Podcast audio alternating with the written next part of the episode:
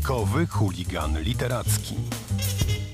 Wielkie miasta mają swoją literaturę, mają Wilno od kilkuset lat, ale ta tradycja trwa i kolejne odkrycia Wilna przed nami. Dzisiaj Richardas Gavelis, litewski nieżyjący już pisarz i jego tłumacz, polski tłumacz Kamil Pecela. Dzień dobry. Dzień dobry. Polonista i lituanista z zamiłowania. Nieczęsto trafia do nas literatura litewska, a szkoda. Teraz mamy wydanego Gavelisa, jednego chyba z najważniejszych litewskich pisarzy drugiej połowy XX wieku. Jego powieść, którą tłumaczyłem, Wileński Poker, jest uznawana za jedną z najważniejszych właśnie e, powieści w literaturze litewskiej drugiej połowy XX wieku, a przede wszystkim za powieść przełomową literaturę wolnej Litwy w 1989 roku. Na czym to uwolnienie dokładnie polegało? Zakończył się przymus budowania literatury zgodnie z zasadami e, socrealistycznymi. Wilno, które w tej książce jest magiczne, ociera się gdzieś o drugą rzeczywistość, która cały czas tkwi w martwych z pozoru murach miasta. To prawda, natomiast natura mm, tej jego magii jest inna. To ja nazwałbym to czarną magią, ponieważ tam mamy do czynienia e, raczej nie z nostalgią, a, a z groteską. Ulicami tego miasta chodzą tego miasta ofiary, czy też raczej ofiary tych, którzy to miasto przez tam ostatnie dziesięciolecia bezcześcili po ulicach Wilna, takiego jak e, je obrazował Richard Gavelis, chodzą martwi mieszkańcy z wszystkich lat, nie tylko ofiary, ale również i kaci. E, jest to miasto, które które łączy w sobie wiele warstw i również jest to wiele warstw jakby człowieczeństwa. To znaczy są tam żywi, są tam umarli, ale jest tam zwłaszcza w tym Wilnie sowieckim lat 70., które opisywał w swojej powieści, jeszcze jednak kategoria ludzi i to są kukły, hollow men, którzy przypominają, przypominają człowieka, ale nimi nie są.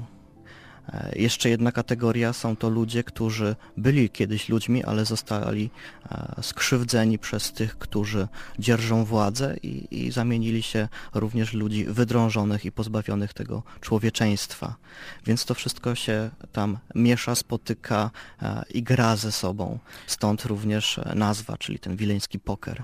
Jest też takie porównanie, którego używa Gavelis, że tak jak w Pradze, w Lizbonie, to co dawne e, jest obok tego, co dzisiejsze, w sposób bezduszny dzisiejsze, to Wilnie to wszystko według niego się e, miesza, że to samo miejsce ma zarówno swój starożytny wymiar, jak i współczesny. Co to dokładnie oznacza? Jak to się przekłada na rzeczywistość? W Wilnie Gavelisa wszystko jest wielowarstwowe warstwowa jest historia, jest tam historia polska, jest tam historia żydowska, litewska.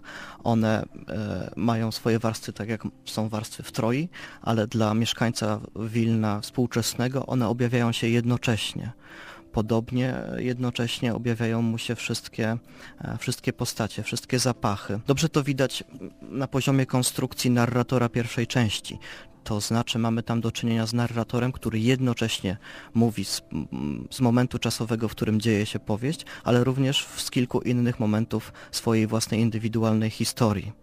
Wszystko to dzieje się jednocześnie, ponieważ natura tego, co chce odkryć swoją książką Gavelis e, i natura tego, co chce e, odkryć poprzez swoje dochodzenie e, główny bohater tej powieści jest e, ponadhistoryczna, ponadczasowa. Jest to natura zła zaklętego w politykę, w systemy władzy. Gawelit jest pisarzem trudnym także dla samych Litwinów. W czym on dokładnie narusza ich błogostan? Znaczy, jaką ranę rozdrapuje tak naprawdę? Pomijając kwestię poetyki, Gawelis również okazuje się krytykiem społecznym.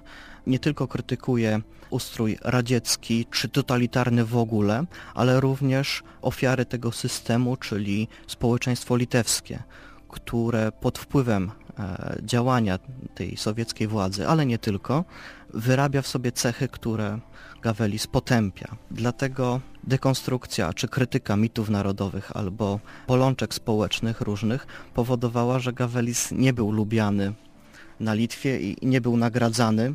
Angażował się bezpośrednio w sprawy bieżące również w latach 90. i to wszystko powodowało, że nie był najpopularniejszą postacią wśród, wśród pisarzy litewskich.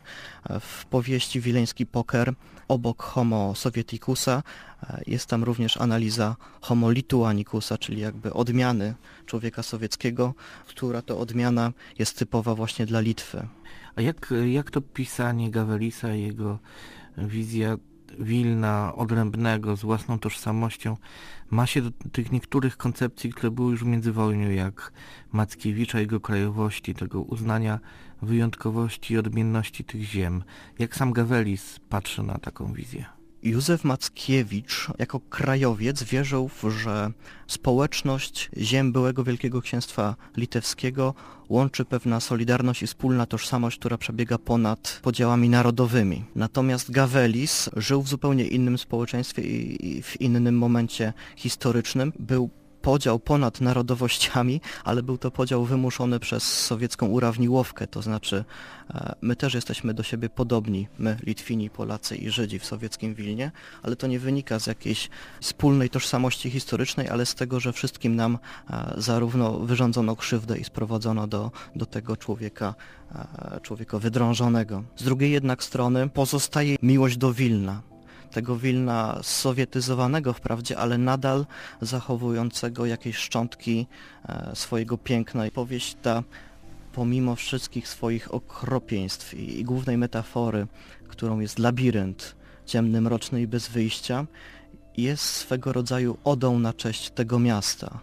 Jest wyrazem miłości do niego i, i, i tutaj również e, ta miłość do Wilna przebiega ponad podziałami narodowymi, ponieważ wyznaje większość postaci tej powieści e, różnych narodowości. I tym pozytywnym zdaniem kończymy naszą rozmowę. Naszym gościem był Kamil Pacela, tłumacz Richardasa Gavelisa i jego ostatniej książki Wileński Poker. Bardzo dziękuję. Dziękuję również.